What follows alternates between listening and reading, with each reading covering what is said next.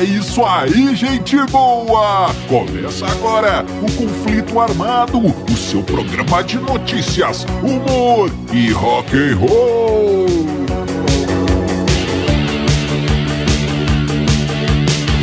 E vamos para as manchetes de hoje. Pink Floyd e Camisa de Vênus. Qual a relação?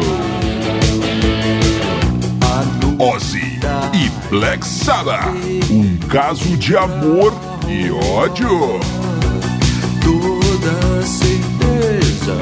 Slash, entre a guitarra e a namorada. Tudo isso e muito mais no Conflito Armado que começa agora. Eu sou Bob Macieira e aqui comigo no estúdio, meu arquirrival e melhor amigo, Crânio. Tudo bem, Crânio? Tudo bem, Bob? Saudações, caros ouvintes. Tamo junto no rock. Tamo junto no rock, Crânio. E sem mais delongas, vamos ao nosso primeiro assunto.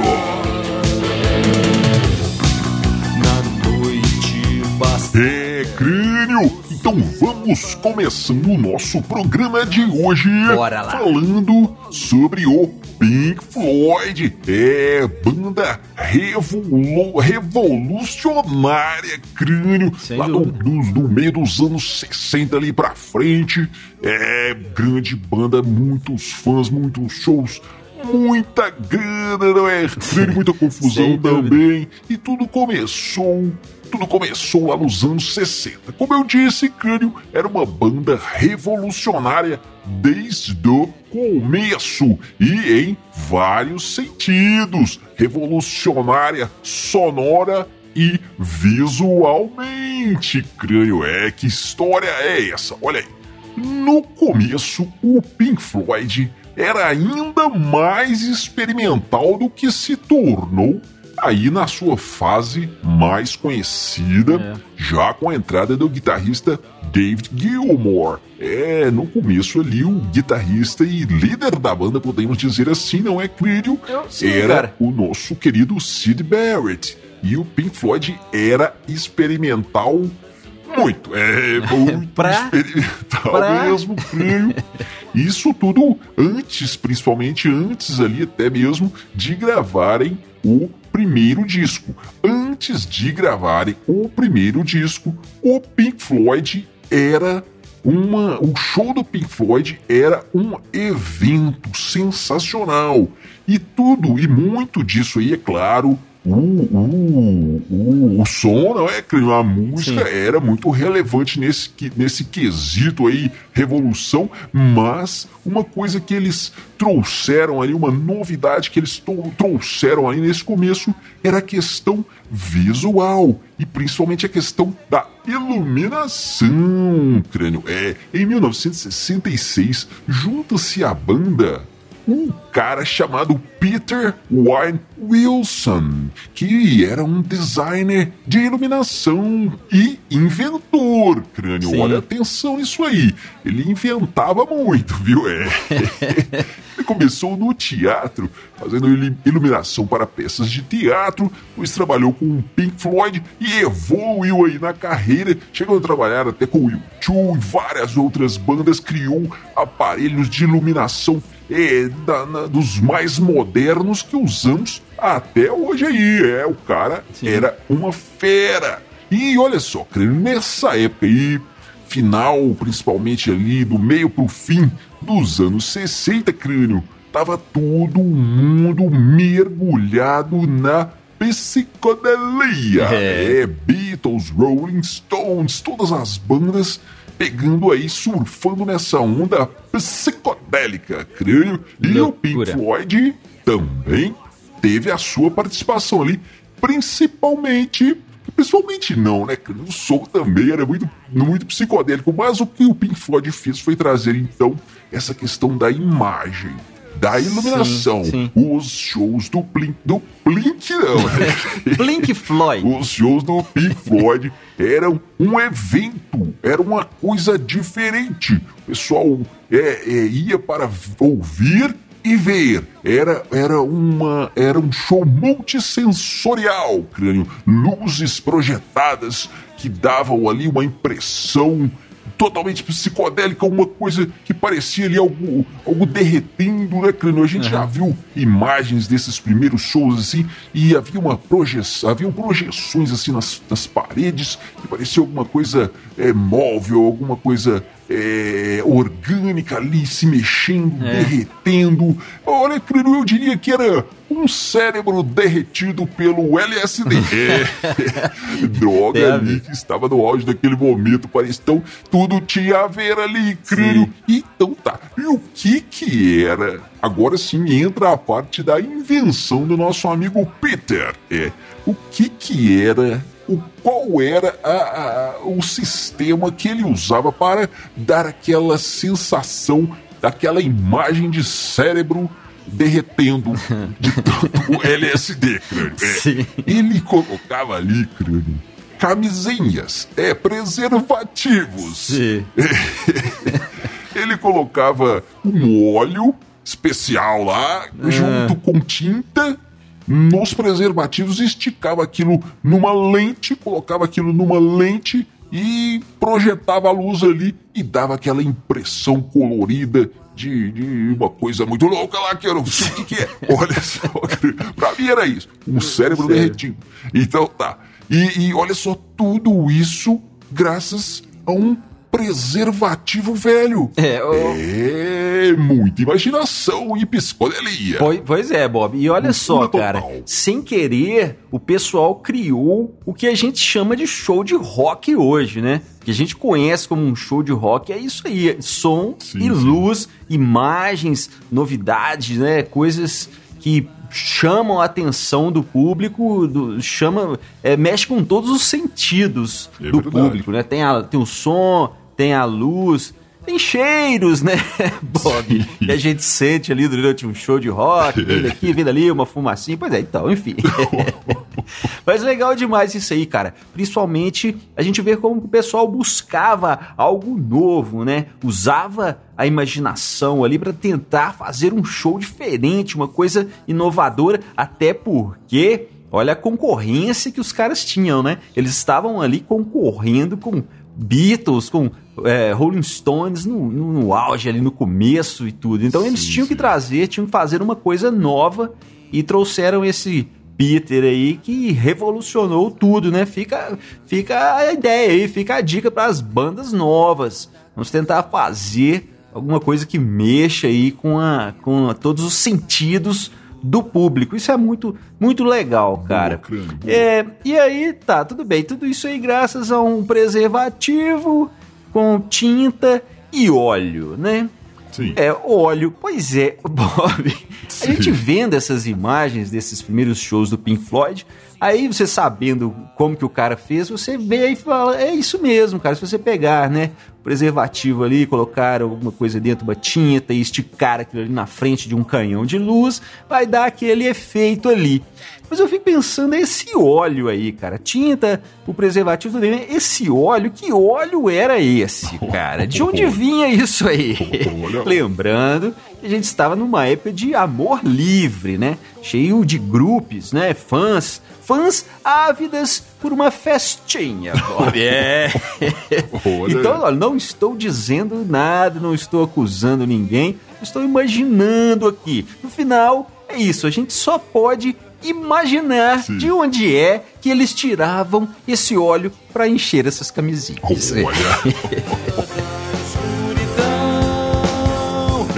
Amigo ouvinte, conheça o nosso canal no YouTube.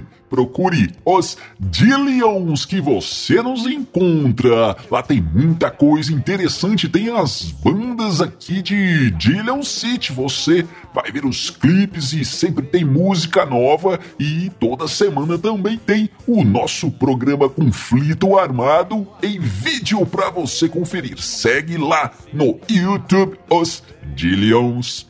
Crânio, essa história agora é sobre nosso amigo Ozzy Osbourne e o seu Black Sabbath. Crânio, o primeiro disco do Black Sabbath, todo mundo sabe, foi lançado em 1970 o famoso disco que eu chamo o disco da bruxa. Crânio é, pra mim, Crânio, uma das capas mais sensacionais da história do rock and roll. Até hoje você olha aquilo e dá um medinho, Crânio. Muito legal aquele disco e aquela capa sensacional. E ali então depois vieram mais discos e sucesso e drogas e excessos e mais discos e dinheiro e mais drogas e mais discos e mais excessos, Crânio. E as tensões foram se acumulando ali na banda, né? Até que, no final de 1977, Crânio, o Black Sabbath estava ensaiando para o que seria então seu 8º disco. E depois de tantas tensões acumuladas, aquele clima ruim, o Ozzy simplesmente sai da banda, Crânio.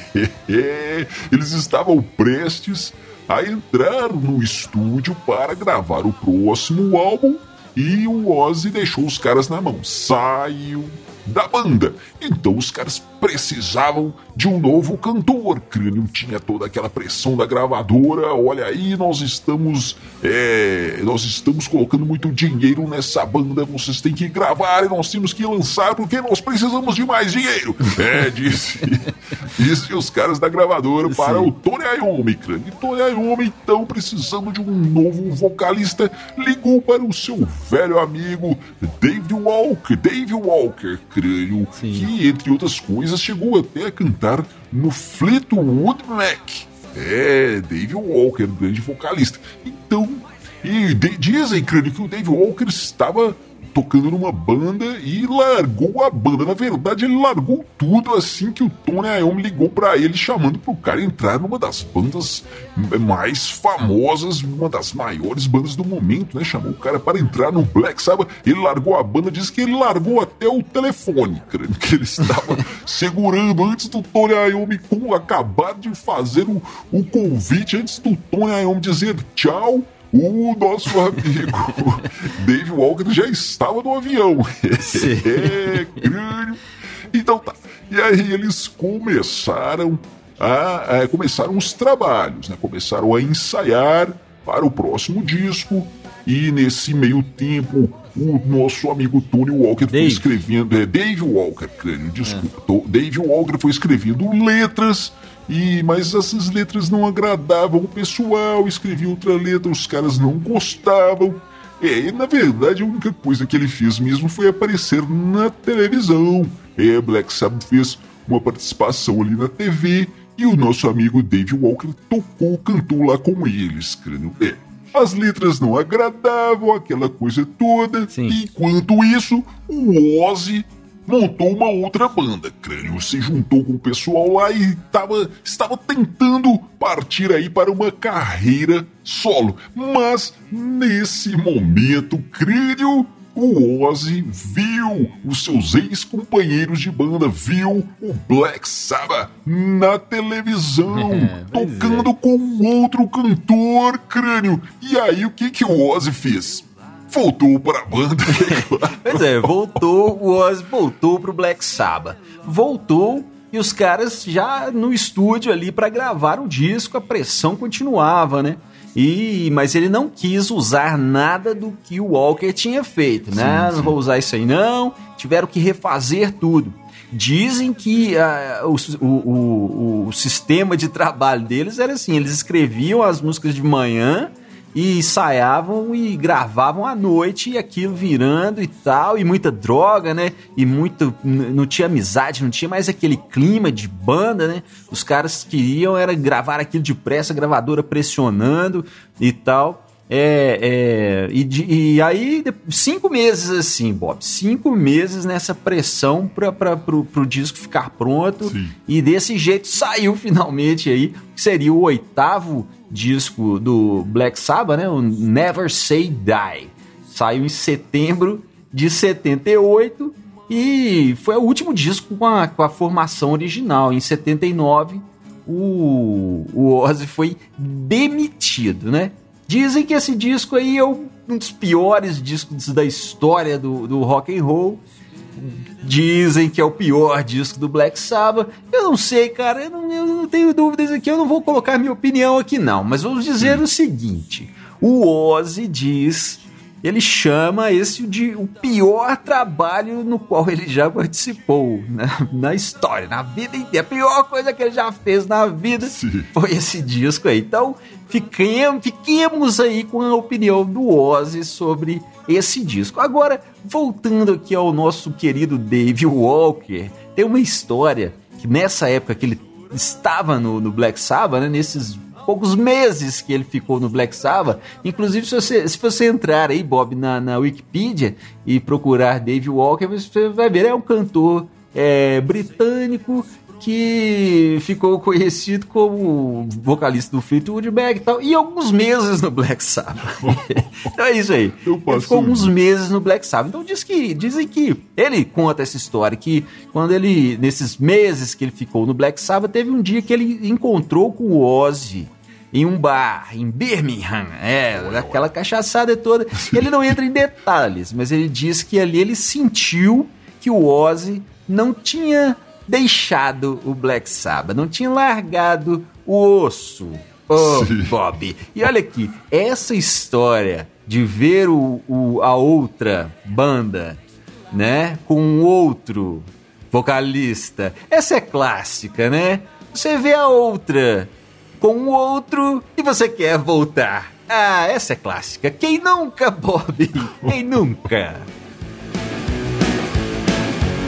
É, amigo ouvinte, conheça o nosso Instagram, você vai achar muita coisa interessante lá, tem histórias em quadrinhos muito loucas, os personagens mais loucos ainda, aqui de Dillions, e te procure os Dillions no Instagram. Crânio, essa história aqui é do nosso queridíssimo Saul Hudson. É, Crânio, você não conhece o Saul Hudson? Não. E o Slash, Crânio. O Slash, grande guitarrista dos Guns N' Roses. Crânio, então tá, a história é o seguinte, 1979, Saul Hudson /Slash estava com 14 anos e ele tinha um grande amigo, que era Steve Adler, que depois se tornaria o baterista dos Guns N' Roses. E naquele momento, Crânio, os dois amigos queriam montar uma banda. E o Steve Adler já tomou o seu lugar. Olha, eu vou ser o guitarrista, hein, Slash? Você vai tocar o contrabaixo. Então tá, vamos lá. É, Crânio, mas tudo começou assim.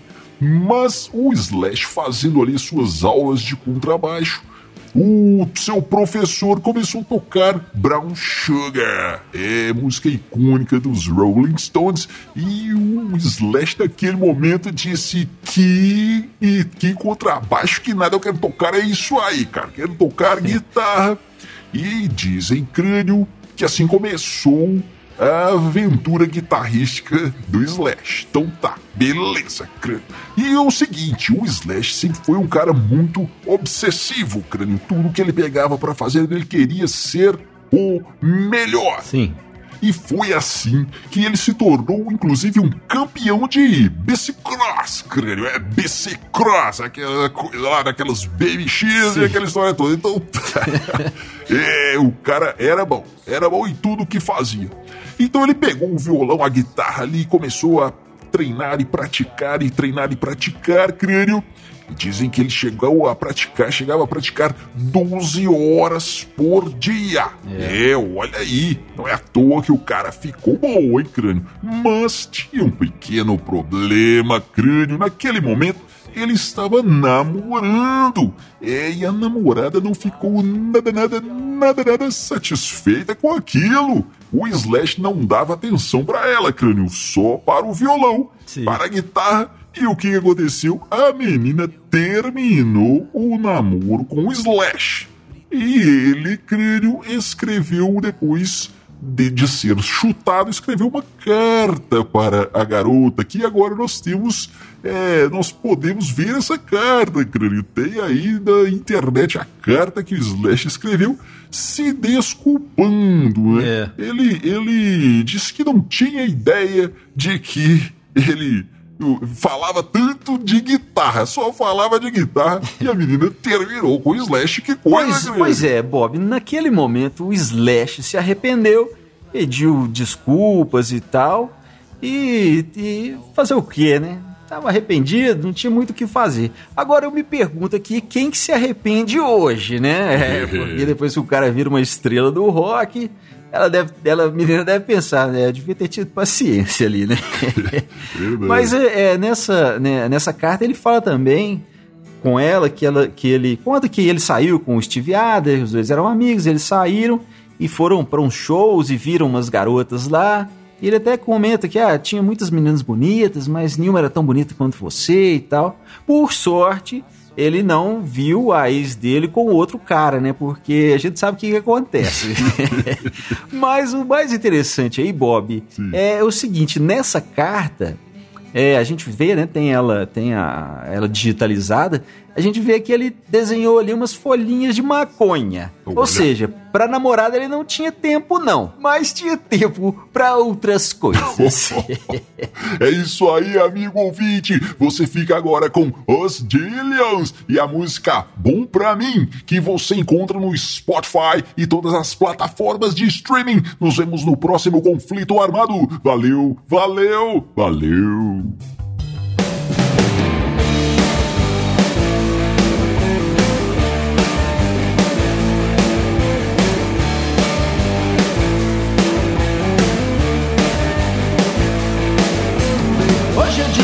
Que ninguém sabe o que é bom pra mim. Ouve conselhos, segue ideias, rezei pro Senhor do bom fim. Minha geladeira é um matagal, cheia de tudo que faz bem, mas minha cabeça continua lotada de tudo aquilo que não convém. Essa vontade clichê de beijar você e fugir pelo mundo. Sei que eu não sou nenhum príncipe, estou mais pra um cão vagabundo. Seu pai vai querer me bater, sua mãe vai querer me enforcar, amigos virão me salvar. Sociedade vai querer me excluir, não tô nem aí, os inimigos vão rir de mim. E eu não estou preocupado com o que você acha errado. Vou abandonar minha educação e começar tudo do zero. Fumar um conhaque, beber um cigarro, fazer um pouco do que eu quero. Vou acender uma vela pra Deus e outra maior pro diabo, porque percebi que o que me ensinaram geralmente está errado. Menos essa vontade clichê de beijar você e fugir pelo mundo. Sei que eu não sou